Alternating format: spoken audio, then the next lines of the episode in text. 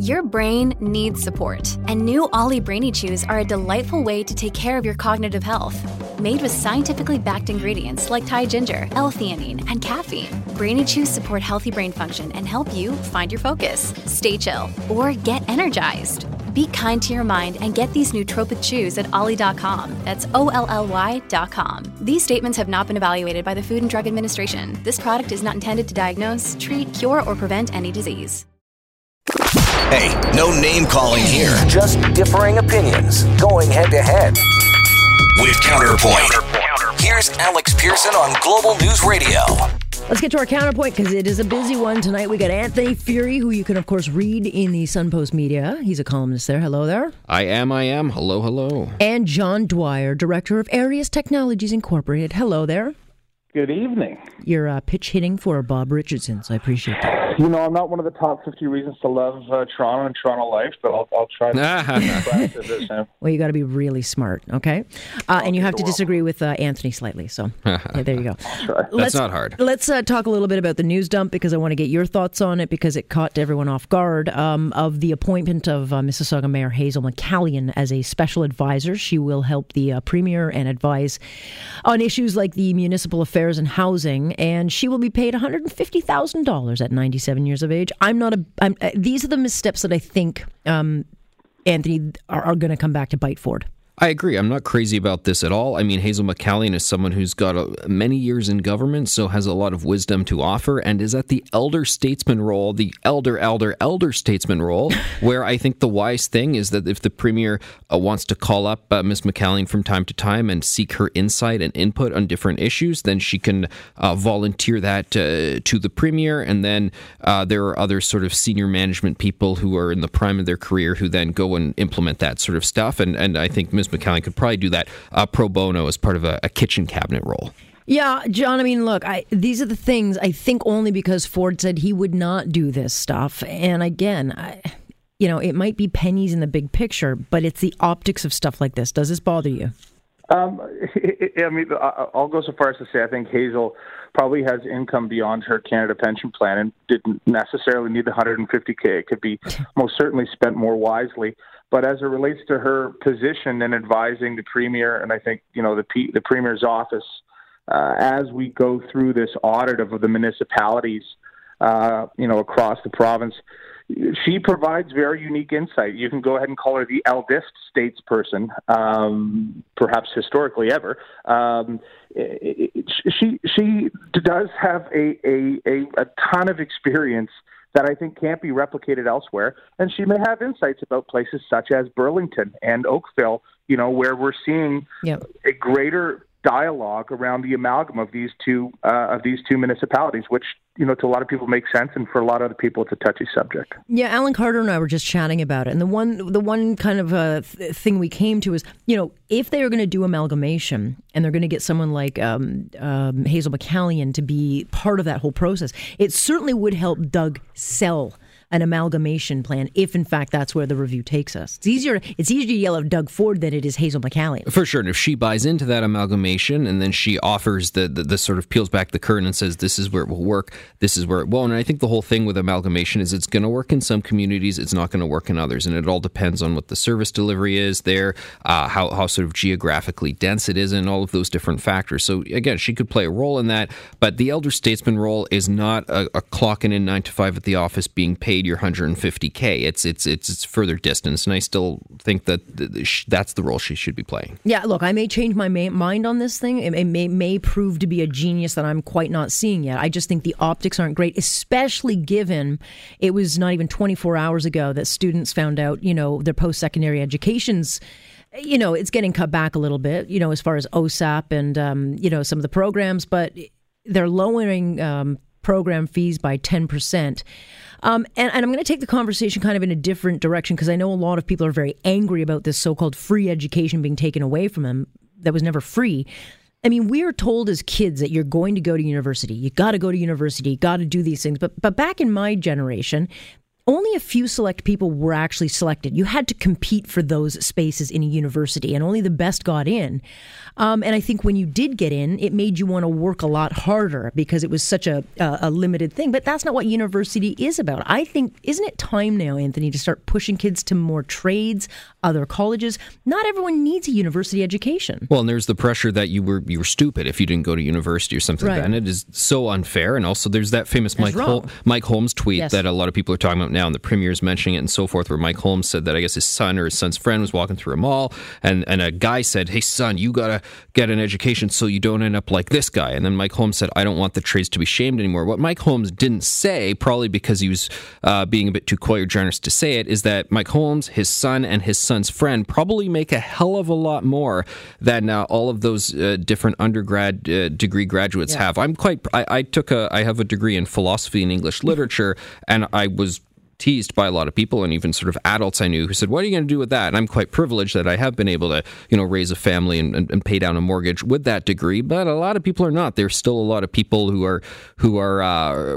junior shift managers at a Starbucks who have the sort of degrees that I have. So we need to talk in more reality about it. And the prolonging of adolescence is a real problem here, where you do high school, you do a gap year, you do a 4-year university, you realize that that's kind of not so right. So then you go and do college later after not realizing. Then you have to do some B2B back to business program, and then maybe some night school MBA, and then you're like 36 and you eventually think, well, maybe I'll start to settle down and pay back my loans and go. I mean, geez, this is not good for society at all. It's not good for the economic big picture. No, look, I'm all about education, but I'm also very much about the trades, and I actually may go back at one point and get something because I'm a very handy person. I want my son to either get something electrical or I want him to have a trade because I think they're that great, and it gives you an advantage because if you ever fall in hard times, you can't lose that.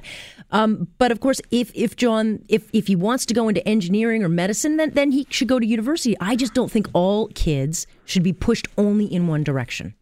Well, I can actually say I've not made a penny off of my magical honors political science degree. Big love to McMaster University, by the way.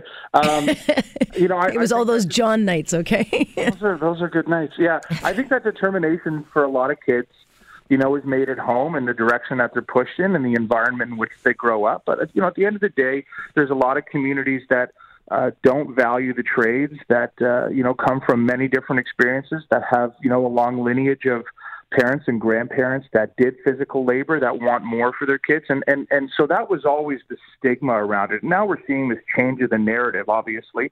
And we're also realizing that many of the trades, whether it's electrical, plumbing, pipe fitting, et cetera, or even laborers union, are making upwards of $90,000. And so if you look at some of the other jobs like, entry engineering, if you're not working at a large company like Hatch or any of the large ones, you're not really going to be making over, call it $80,000 for your first 5 to 6 years, whereas somebody going into trades is going to make a lot more. But I think the one important thing we need to touch on here, and I think, Alex, I talked about this on the show on Tuesday night, and my favorite John Kennedy line is, "We're only as strong as the weakest among us."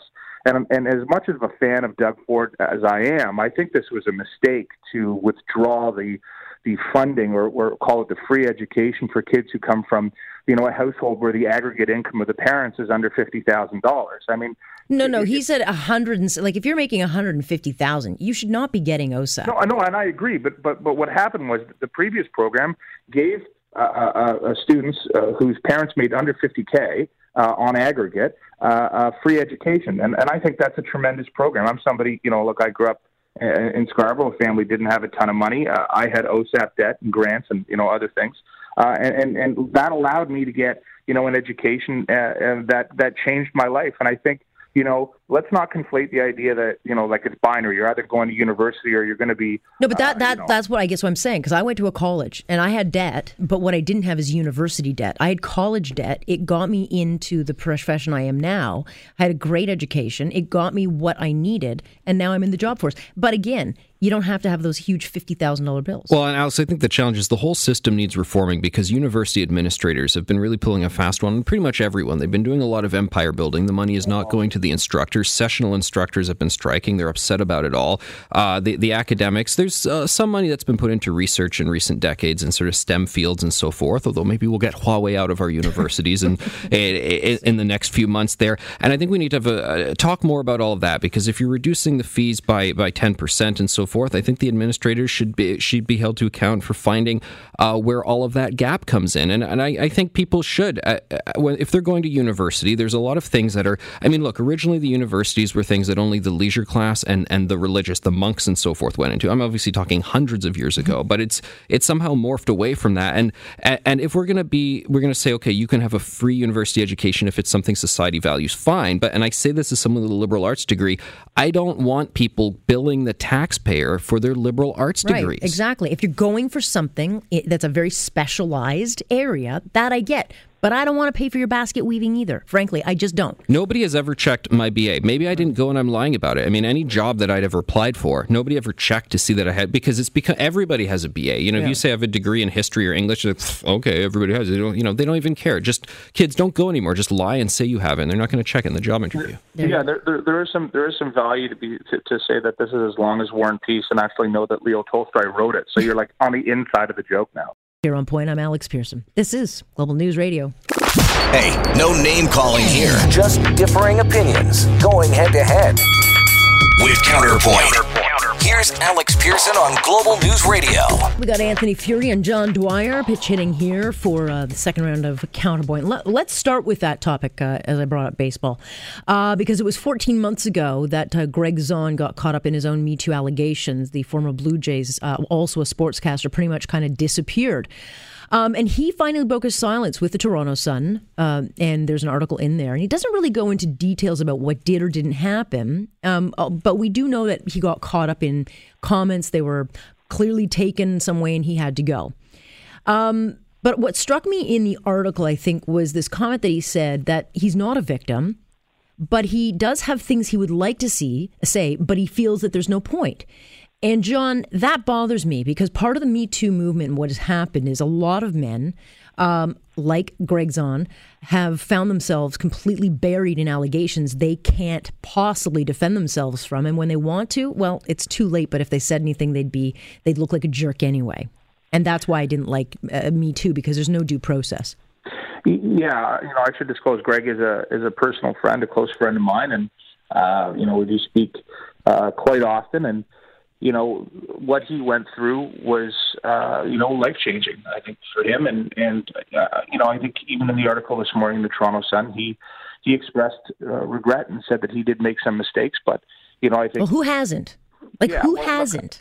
It's important, and I think that the article was written in the Sun this morning did, a fairly good job of detailing the fact that there was no touching that happened. And the locker room culture that exists in professional sports and has for decades and decades is obviously coming to an end. And there are going to be scapegoats, and Greg most certainly was one. That's not to diminish the fact that, obviously he did make some mistakes. But to your point, it is incredibly difficult to find any arena in which somebody who's accused of Me Too who's been kind of accused and under this now the umbrella of all of these individuals who are accused of Me Too, because there's no kind of granular detail or gradient on which people are kind of assessed and say, like, this guy did something absolutely abhorrent and, should really have no role in terms of media and all these kind of things. Whereas, in Greg's situation, in a lot of people's opinion, there was a lot more to the story. There always is, but that's the point. There's always three sides to the story. There's her side, his side, or whatever, and then there's somewhere in there is the truth. But when you get someone hurling an allegation at you, you cannot, like Greg says, I'd love to say something now, but if Greg Zahn were to come out today and say, well, this is what actually happened and this is my side of it, he'd be a D-bag, a jerk, and we believe her, and you're slut-shaming, and that's not right. And Alex, the problem is when you're talking about a he said, she said, and we have allegations of assault, physical assault, sexual assault, rape. Well, okay, it's a he said, she said. We will let the courts figure it out. And that is how this Me Too started. Harvey Weinstein allegations, and perhaps a story that will... A lot of them are falling away, though. Well, there you have it. And the Jian Ghomeshi issue, it went to court. He had his day in court, and he prevailed. So many of these other stories... They're gossip. Yeah. And that's what they are. And we can form our judgments about these people, but the fact that a company should drop someone like they're hot, you know, I don't know. And I know the clauses are written very well that you can do all of this sort of stuff, but I don't feel good about this. We find one weakness in a person. There's one tweet they say, let's get them, let's screw them over. I have not gone hard on this Karen Wang candidate over in BC, Liberal candidate. She worded something stupidly, some racial slant against Jagmeet Singh. I'm not running for the hills on this, and I don't do the pylon, even if I don't disagree with the person or don't like them in the first place. But then you flip forward to the R. Kelly story, after what, 20 years of known allegations? Not one she said. 20 years of known, documented, court-cased sexual assault allegations with young girls. And it's only now, because of a TV series, that Sony's dropping them. I mean, John, it makes no sense. You got a guy like Greg gets knocked out by one thing, and then you've got R. Kelly, who is like established, alleged predator. Yeah, one needs only to, think back to the Dave Chappelle show. For those of the listeners who watched it, I mean, he did an incredible parody of what R. Kelly has been accused of, which I can't tell it on radio, and I want you to have me back on so people can just Google it and figure it out. But I think, one of the most important metrics that we can all look to as we see this evolution happening in society, what some people will kind of call, a renaissance and a win in terms of how we're treating each other and how we're conceptualizing how words hurt people, because they are. And look, I think a lot of the changes that has happened is a good thing. Mm. However, other people see it as this just absolute torrent of political correctness. And one of the great places I always see it in is look at the evolution of Judd Apatow movies. Mm. You see like Seth Rogen in the, early 2000s in, 40-Year-Old Virgin and Knocked Up, the words and the language and the way that they talk about, the LGBT communities and a number of others, that would never fly today. And Zach and Miri Make a Porno would not be made now. That movie. No, you make an excellent point. Yeah. Yeah. And yet R. Kelly, up until last week when this show started airing, he was still selling out tickets. It's only now that there's a TV series. Well, there you go. Money talks. Well, and I think that's part of it. And one of the, we've seen a lot of broadcasters let go recently, and perhaps is it just that this is an opportunity? We know broadcasting. I hate to say it, but because we all make some income from it, but there's changes to the industry, and maybe these people were grandfathered in at salaries that aren't sustainable anymore, and they go, now's our opportunity to get rid of this guy. So there's a lot of things going on behind the curtain. Yeah. All right, guys, I guess I got to leave it there. I appreciate it. How much time do I have? No, I don't. I was going to get into Ontario Place. Okay, give me Ontario Place in 30 seconds because I don't have a lot of time, but Doug Ford is looking for ideas. I don't care what they do with it because I'm not offended by Ferris wheels and casinos, so I don't care what they do with it. Anthony, what should it be built into? I'm not too concerned either, and I think mixed use is an interesting thing. I mean, obviously, and there are a lot of people who live down. I don't think it's a destination anymore. I think there are communities growing. It could be. It can be, but there's so many condos around there now, and it's no longer just the double income, no kids. There's people raising families there because houses cost so much. So I think you're going to need some sort of stuff for families and community, and you might also need to, heaven forbid, give 15-20% of it to private developers. Yeah, but again, John, look, I just went to Atlantis where they have everything for everyone. You can go to a casino, you can have the kids. There's so much stuff that you could actually do that there. You just have to plan it right.